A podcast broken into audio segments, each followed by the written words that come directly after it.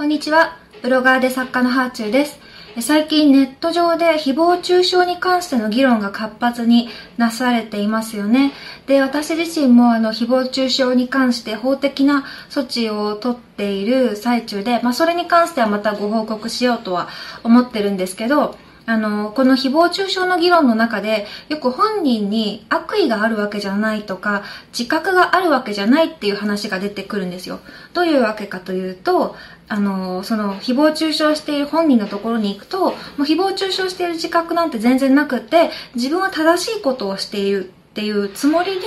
いろんな人を叩いたりとかしてるんですよね。で、そういう正義の暴走が人を傷つけたりする。時には自分は正義のつもりでも加害者になっちゃうかもしれないよっていう話を今日はしたいと思っていて、えー、自分自身の正義感が暴走して人を傷つけてしまった話をします。あの、最近は女性の性暴力に関して、すごく社会がね、あの、敏感かつ柔軟になってきているなというふうに思います。で、私自身も2017年に、え過去に在籍していた会社の上司を告発しているので、あの、社会的ね、弱者の立場にすごく追いやられやすい女性が、もっと住みやすい社会が作られてほしいっていうことを日々思ってます。だけど、まあ、今日はそうやって女性に寄り添いたいとか常に女性の味方でありたいっていう気持ちが自分を間違った正義に駆り立てて人の人生に傷をつけてしまった話です。で、まあ、これは2018年の話で私が MeToo をした後の話なんですけど私2017年の12月に MeToo をしたので、その後にもう私のところにご自身の遭われてる被害だったり、ご自身の体験談を送ってくれる人がとっても多かったですね。まあ、多い時は1日4、5通、少ない時でも2、3通こういうことをされたことがありますとか、うちの業界ではこうなんですっていう相談をね、いろいろメッセージで受けて、私自身やっぱり毎日そういうのを目にしていて、こんなにも女性って弱い立場だったんだとか、なんで男性は助けてくれないんだろうとか、もう本当に社会に対しての怒りがふつふつと湧いていたし、別に男性っていうせいでくくって否定するわけではないんだけど、ただやっぱりこの日本に男性として生まれてきて見る社会と女性として見る社会は全然違うんだなって、同じ社会に暮らしてるのに苦しいほどズレがあるなっていうことを感じてたんです。で、私自身も MeToo で告発した相手っていうのは男性たちからはすごく信頼されていて、会社の中では仕事ができるって言って評価が高くて、最年少で役員になったぐらいの人だったので、で、私はまあその人の、あの、いろんな邪魔があって、イベントに出れなくなったり、まあ、コンテストに出れなかったりとか、まあ、いろんなことがあって、記事になってることもなってないことも、本当にいろんなことがあったんですけど、まあ、でも、その、うん、やっぱ当時、会社の人たちにも何回も助けを求めたり、相談したりしたけど、でもまあ、あいつは仕事ができるからね、とか、まあ、厄介だけど会社の稼ぎ頭だしねとか、うん、まあ、なんかアーティストだからしょうがないよとかいろんなこと言われて、で仕事ができて人付き合いがうまければ裏でセクハラしても、まあ、こういう弱い立場の私がどんなことをされてもも関係ないんだなうまいことやれちゃうんだなってなんかそれにすごい憤りを感じてたんですよね。なんかもうその相手にっていうよりはもう社会がこうなってるんだっていう絶望感を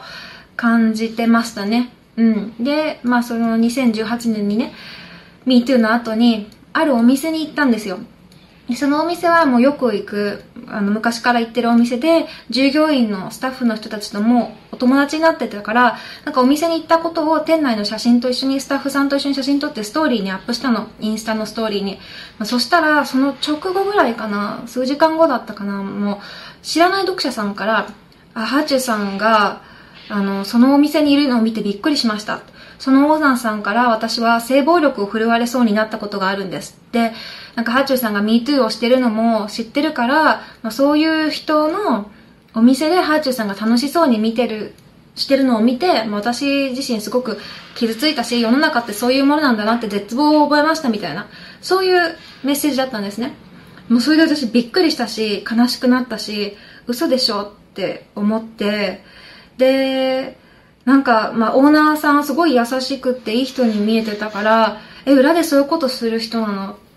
ね、でもなんか私もそういう風に、表ではすごく偉くてできる人だったけど、私の前では全然態度が違ったから、え、女がもしそういうことする人だったら許せないなって思っちゃって、従業員の人とかにもこれ言った方がいいかなとか、なんかいろんな人に相談したんですよね。その周囲の人に、なんかこういうメッセージが来たんだけど、ちょっとどうしようみたいな感じで。で、そしたら、やっぱその中に、あの、その人とつながりがある人もいて、で、あの、相手の人から、まあ、本人の耳にも伝わって、本人から連絡が来たんですよ。相手の人から、あの、僕が性暴力を振りそうになったっていう話をハーチューさんがしてるって聞いた人がいるんですけど、って。で、まあ、本人からご連絡が来たから、まあ、私こういうメッセージが読者さんから来て、もうちょっとお店の子にも言おうかどうか迷ってました。まあ、どういうことですか？みたいな感じで相手に言ったら、もうね、びっくり。あの、すべて女性の虚言だったの。嘘だったの。で、男性側の言い分だと、あの、オーナーさんの言い分だと、じょだえーと、飲み会で女性にねすごい気に入られてでも男性側が釣れない態度になってたらなんかちょっと女性がストーカーみたいな感じになっちゃったらしいんですよ。でお店とかにも来ようとするけどすごい頑張って来ないようにしてたみたいな感じで。でそれでたまたまインスタでフォローしてる私のね私のインスタにその人の店が出てきたから多分相手にされなかった報復で、まあ、嘘のメッセージを送ったみたいなんですけど。で男性からその人から過去にもこういうことが送られてきてこういうことがあってっていうのも全部いろんな証拠をたまたまその人がまだ保管してて見せてもらってうわ本当だ。ってオーナー全然悪くなかったし全部女の言ってる人の言ってることが嘘だったわってなって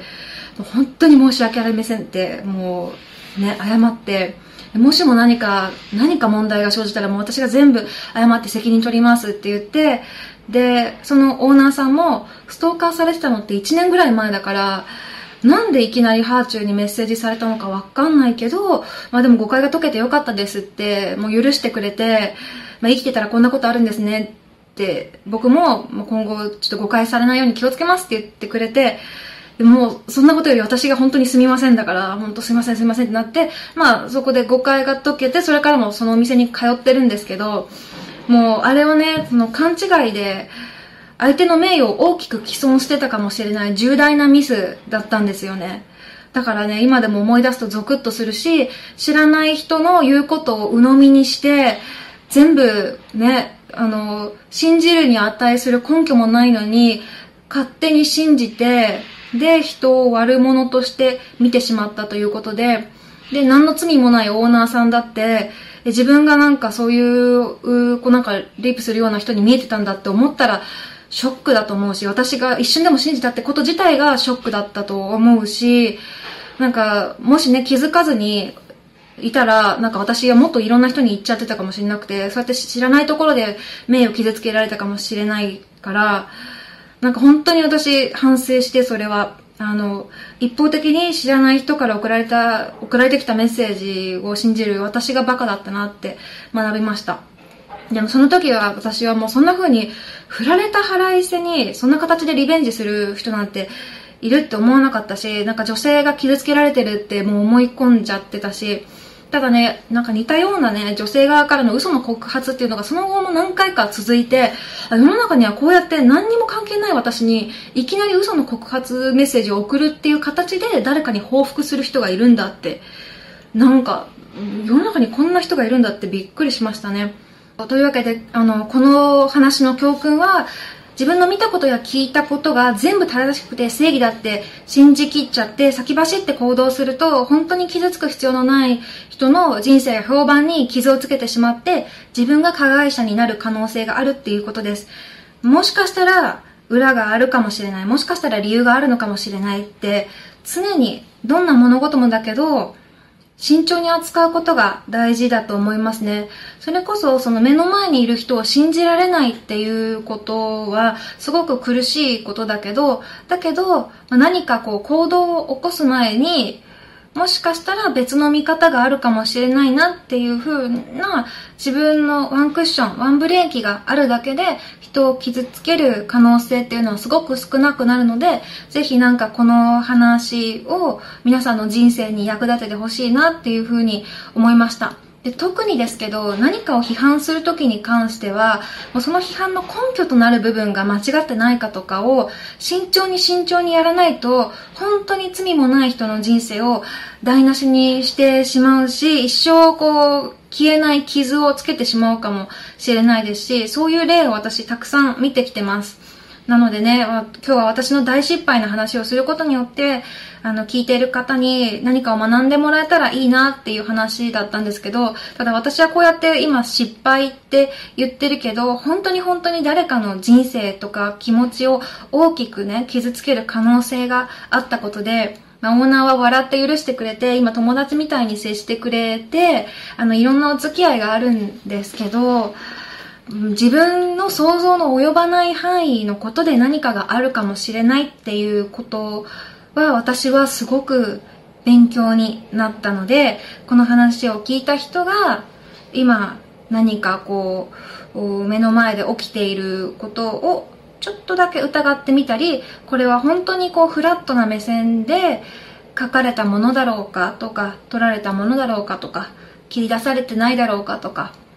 そういう慎重さをね、身につけてほしいななんてことを思いました。今日の話はここまでです。ではではまた。